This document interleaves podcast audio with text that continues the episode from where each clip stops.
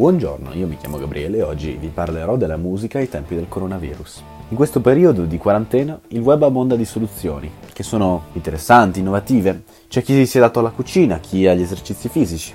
E poi, come i musicisti e gli amanti del rock, sta seguendo con molta passione le dirette streaming dei propri beniamini, dei, dei propri rocker preferiti.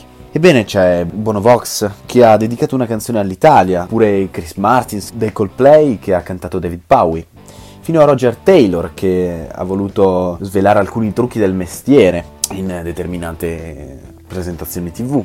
E poi quello proprio di cui voglio parlare oggi è Brian May, che è il grandissimo chitarrista dei Queen, eh, che adesso sono rappresentati dal loro frontman, che è Adam Lambert, ma prima sappiamo, come sappiamo tutti, di Freddie Mercury.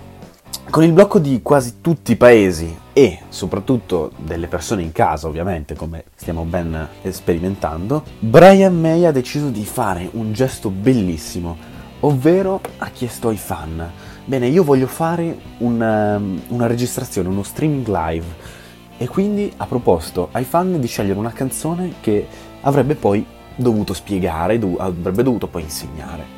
Ebbene, ha scelto ovviamente i fan che cosa potevano scegliere se non il grandissimo brano Bohemian Rhapsody eh, scritto appunto nel, nell'81 da, da, Freddie Mercury. Così l'ex chitarrista appunto di Freddie Mercury, Brian May, ha detto questo è il mio contributo, il rock da salotto. È questo il futuro?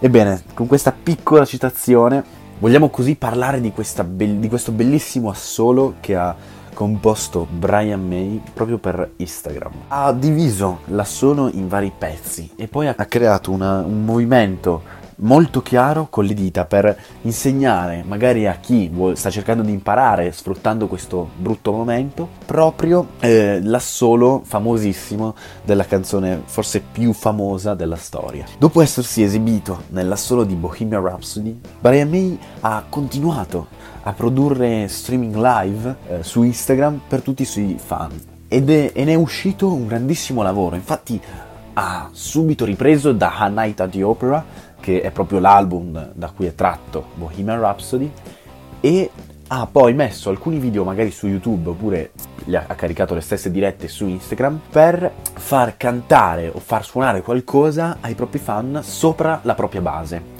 Così è nato una sorta di movimento completamente dal proprio salotto che consiste nel suonare appunto dal, eh, dal proprio sofà creando una sorta di canzone assieme a Brian May. A distanza, è vero. È sicuramente un movimento che dovremmo apprezzare e sappiamo bene che oggi dovremmo distinguere i contenuti di qualità da quelli, da quelli che non lo sono, appunto, e troviamo su Instagram, perché è vero, i social ci danno l'opportunità di caricare quello che vogliamo, ma effettivamente di che cosa stiamo parlando?